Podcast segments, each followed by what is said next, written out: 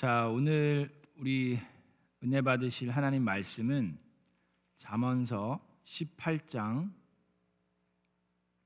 12절에 있는 말씀입니다. 잠언 18장 12절. 그게 이제 14번째 편지랑 상관이 있고요. 그다음에 또 한 구절은 마태복음 6장 33절과 34절인데 그건 이따가 봉독해 드리겠습니다. 잠언서 18장 12절. 사람의 마음이 오만하면 멸망이 뒤따르지만 겸손하면 영광이 뒤따른다. 아멘. 자, 14번째 편지와 15번째 편지를 우리가 다루고 있는데 14번째 편지는 겸손에 대한 얘기를 나누죠.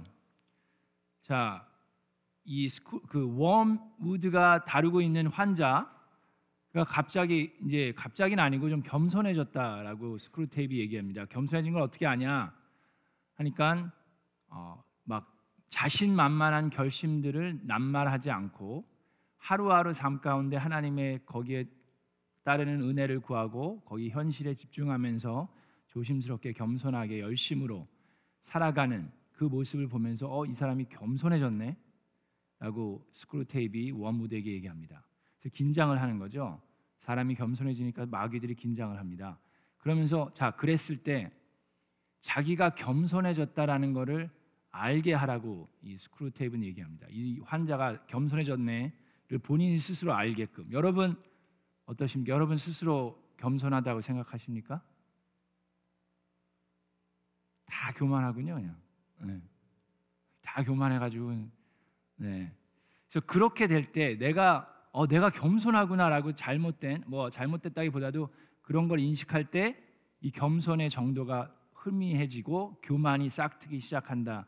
라고 스크루테이브는 얘기합니다. 자, 그래서 잘못된 이 겸손에 대한 해석과 이해가 필요한데 누구나 다 하나님께서 주신 장점이 있고 재능이 있습니다. 그런데 그 가치를 내가 실제로 믿고 있는 수준보다 더 덜 못하는 것처럼 낮게 보이려고 애쓰는 것을 자꾸 생각하게 하라고 마귀는 얘기합니다.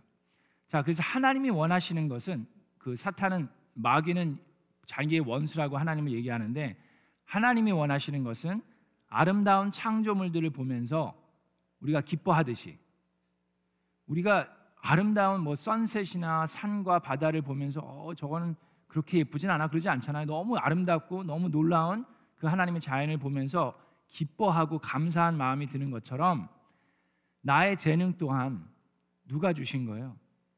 하나님께서 주신 거면 그 재능 또한 솔직하고 감사한 마음으로 기뻐하고 즐길 수 있는 것을 하나님께서 원하신다라고 이 스크루테이프 얘기해요. 자, 그렇죠? 그건 맞는 말입니다. 자, 그러면서 이웃을 내 몸과 같이 사랑하는 자는 저 자신 또한 이웃처럼 사랑할 수 있게 된다라고 얘기하면서 그것이 하나님의 성품이라고까지 얘기를 합니다. 자, 겸손에 대한 잘못된 오해들이 많이 있어요. 우리 삶 가운데 특히 한국 분들은 보면은 이 겸손한 게 잘하는 거를 못하는 것처럼 얘기하는 게 겸손이라는 그런 게 좀 자기를 내세우지 않고 하는 거 그런 게 겸손이라고 생각하면서 잘하는데도 불구하고 못하는 것처럼 얘기하는 분들이 많이 있습니다. 자, 근데 이 본인이 잘났다고 뻐기고 막 이렇게 다니는 것 그거는 이제 교만이지만 사실을 숨기는 것이 겸손이 아닙니다. 여러분 누가 정말로 맛있는 음식을 했어요. 그래서 그 집에 어 너무 너무 맛있습니다. 그랬을 때어맛 없어요. 그거는 그거는 겸손이 아니죠. 손흥민이 어 저 축구 잘 못해요. 그러면 그게 겸손입니까? 그 겸손이 아니에요. 거짓말이에요. 그 잘못된 교만일 수도 있습니다. 어 나는 축구 잘 못해요. 손흥민 난 축구 잘 못해요. 그러면서 축구 웬만큼 하는 사람이 와갖고 축구하면 아 저게 축구하는 거야 저기 저기 발 아, 그러고 있는 거예요. 자, 사탄과 마귀는 그렇게 하라는 얘기입니다. 그런 마음이 들도록 하라는 거예요. 자, 그래서 우리가 잘하는 것이 있으면 여러분 어떻게 해야 돼요? 내가 남과 비교하면서 나는 저 사람보다는 더 잘해. 그게 아니라 내 마음 속에 이 잘할 수 있는 재능과 은사를 허락하신 하나님께 감사하면서 그 은사를 받은 내가 그것을 활용할 수 있다는 것에 기뻐하라는 얘기예요. 기뻐하면서 나의 시선을 나에게만 두는 것이 아니라 어, 내가 나는 진짜 잘났어. 난 이렇게 잘해가 아니라 그 주신 하나님께 감사하고 그그 재능을 가지고 다른 이웃들을 섬길 수 있는 것에 집중하면 그것이 겸손입니다. 그래서 하나님이 원하시는 것은 잘하는 것을 잘 못하는 것처럼 얘기하는 것이 아니라 대신에 기뻐하면서 나만을 생각하지 말고 그런 은사를 주신 하나님께 감사하고 이웃을 섬기는 그런 시선과 행동을 하는 것이 하나님께서 원하시는 거고 그렇게 되는 저와 여러분 되기를 주님의 이름으로 축원합니다. 자, 그다음에 15번째 편지에는 영원과 현실에 집중하기를 원하시는 하나님의 모습이 나옵니다. 자, 마귀는 이 미래에 집중하도록 자꾸 공격을 하게 하도록 하라고 얘기를 합니다. 과거에 집중시키는 것도 이제 뭐 연민에 빠지고 후회에 빠지고 그래서 뭐 그것도 뭐 나쁘진 않지만 과거에 빠뜨리는 것보다는 미래를 더 훨씬 더 염려하게 만드는 것이 훨씬 더 마귀들에게는 좋다라고 얘기를 하면서 자, 이 워무드를 코칭을 하는데 여러분 감사는 과거를 보고 하고 사랑은 현실을 바라보지만 두려움과 탐욕과 정욕과 야망은 앞을 바라보지 라고 이렇게 얘기합니다. 자, 감사하는 것은 이제 과거를 보고 감사를 하고 사랑은 현실을 바라보지만 두려움과 탐욕과 정욕과 야망은 앞을 바라본다라고 스크루테이브는 얘기합니다. 자, 무서운 일이 닥칠지 모르는 상황에서도 그것들을 이겨낼 힘을 달라고 기도하고 있다면 문제가 심각해진다라고 얘기를 해요. 그래서 차라리 앞으로 그럴 때는 차라리 앞으로 다 잘 될 거야라는 그 잘못된 그런 마음을 주라고 얘기합니다. 잘못된 어 그러니까 하나님이 보하시니까 뭐든지 다잘 될 거야. 막 폭풍은 몰아치고 있는데 아 괜찮아 그냥 잘 될 거야라고 허황된 그런 생각을 갖게 되면 앞으로 어려운 일이 닥쳤을 때 어, 실망하고 포기하게 되고 어, 이건 어떻게 된 거지 막 혼돈하면서 더 힘들어질 수 있기 때문에 차라리 그런 사람한테는 그냥 다 잘 될 거야라는 생각으로 얘기하라고 얘기합니다. 우리가 가끔씩 그런 얘기를 할 때가 있어요. 아, 하나님 믿으면 다 잘 될 거야. 뭐 우리가 뭐 특별 새벽기도 하면 만사형통할 거야. 근데 특별 새벽기도를 했는데 여러분 만사형통 안 하면 어떡할 거예요? 여러분들이 낸 세겹주 기도 제목 응답이 그때 안 되면 여러분 어떻게 할 거예요? 그때 우리가 실망하고 좌절하고 그럴 수 있다라고 사탄은 얘기를 하는 거예요. 자, 우리가 그럼 해야 되는 건 무엇입니까? 그러면 아, 기도해도 응답 안 받을 거야. 뭐 안 받을 수도 있지 뭐. 뭐. 그런 마음으로 기도해야 됩니까? 그렇지 않아요.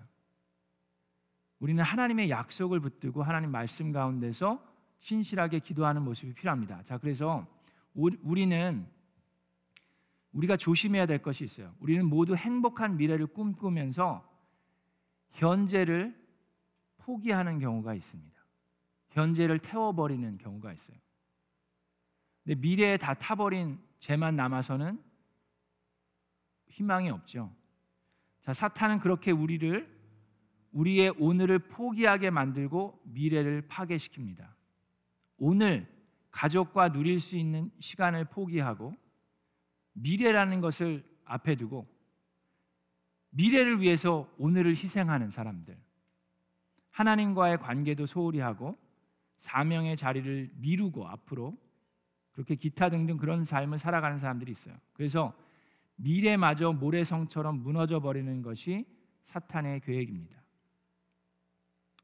여러분, 어, 우리가 아직 저도 그렇고 여러분도 그렇고 죽을 순간에 이르지는 않았지만 많은 사람들 이렇게 얘기를 들어보면요, 죽을 순간에 아 내가 더 큰 야망과 더 큰 꿈을 가졌어야 되는데 더 큰 꿈을 가지지 못한 것을 후회하는 사람이 있던가요? 죽음을 맞았을 때 많은 사람들이 후회하는 게 뭡니까? 아, 내가 우리 가족들과 더 좋은 시간을 좀 보냈었으면 좋았을 텐데 내가 바쁘게 살다 보니까 아, 그러지 못했네. 우리 자녀들을 돌보지 못했네. 우리 자녀들과 인조해하지 못했네. 그런 후회를 하는 사람들이 많지 않습니까? 하나님께서 나에게 주신 그 소명에 대해서 자꾸 앞으로 미루면서 살진 않았나 하는 그런 마음을 갖는 사람들을 주변에서 간혹 보게 됩니다. 자, 그래서 여러분 우리가 알아야 되는 것이 한 가지 중요한 것이 있습니다. 현재는 영원 안에 속해 있습니다. 우리가 많은 경우 이렇게 보면 우리 영생을 산다 그래 가지고 우리가 다 죽은 다음에 영생이 시작하는 거라고 생각을 해요. 근데 영생은 이미 시작이 됐습니다. 우리 현실은 영생 안에 포함되어 있어요. 근데 우리가 잘못하는 거는 자꾸 과거를 생각하든지 아니면 아직 다가오지 않은 미래를 보면서 걱정과 근심 속에서 현실을 살아가면 그것은 올바르지 못한 겁니다. 그것이 사탄이 원하는 것이고 하나님이 원치 않은 것이에요. 자, 현실을 충실히 신실히 살아간다는 것은 무슨 말입니까? 그것은 영원 안에서 하나님의 약속을 붙들고 가는 것입니다. 미래를 생각하지 말라는 것이 아니에요. 자, 미래에 하나님의 약속을 붙들고 가야지 미래에 일어나지도 않고 일어나지 않을 수도 있는 일들을 생각하면서 걱정하고 근심 속에서 현실을 태워버리고 현실을 포기하면서 살아가는 것은 잘못된 것입니다. 또한 미래라는 이유 때문에 현실에 지금 현재 하나님께서 불러주신 소명과 사명과 가족과 현실을 포기하면서 살아가는 것 또한 어리석은 짓입니다. 하나님께서 오늘 하루, 오늘 현실을 충실하게 신실하게 하나님을 믿고 섬기면서 살아갈 때 우리의 미래가 밝아 보일 수 있습니다. 우리는 앞으로 그럽니다. 우리가 살아가면서 우리 자녀들을 위해서도 그렇고 우리 가족을 위해서도 그렇고 야, 오늘 조금 희생해서 앞으로 좀 잘 먹고 잘 살면 된다라는 생각이 우리 마음속에 많이 있어요. 현실을 현재를 즐기지 못하는 사람은 결코 미래도 즐기기가 힘듭니다. 그래서 오늘 하루 세상에서 제일 중요한 날이 바로 오늘이에요. 내일이 아니고 어제도 아니고 바로 오늘입니다. 자, 그래서 마태복음 6장 33절, 34절에 이런 말씀이 있습니다. 너희는 먼저 하나님의 나라와 하나님의 의를 구하여라. 그리하면 이 모든 것을 너희에게 더하여 주실 것이다. 제가 다시 읽어 볼게요. 자, 너희는 먼저 하나님의 나라와 하나님의 의를 구하여라. 그리하면 이 모든 것을 너희에게 더하여 주실 것이다. 우리는 하나님의 나라를 구하는 것과 하나님의 의를 구하는 것조차도 미래로 앞으로 할게요. 제가 이거 지금 지금은 이걸 해야 되니까 앞으로를 위해서 앞으로 하나님의 나라를 구하기 위해서 지금은 내가 좀 다른 거를 해야 되겠습니다.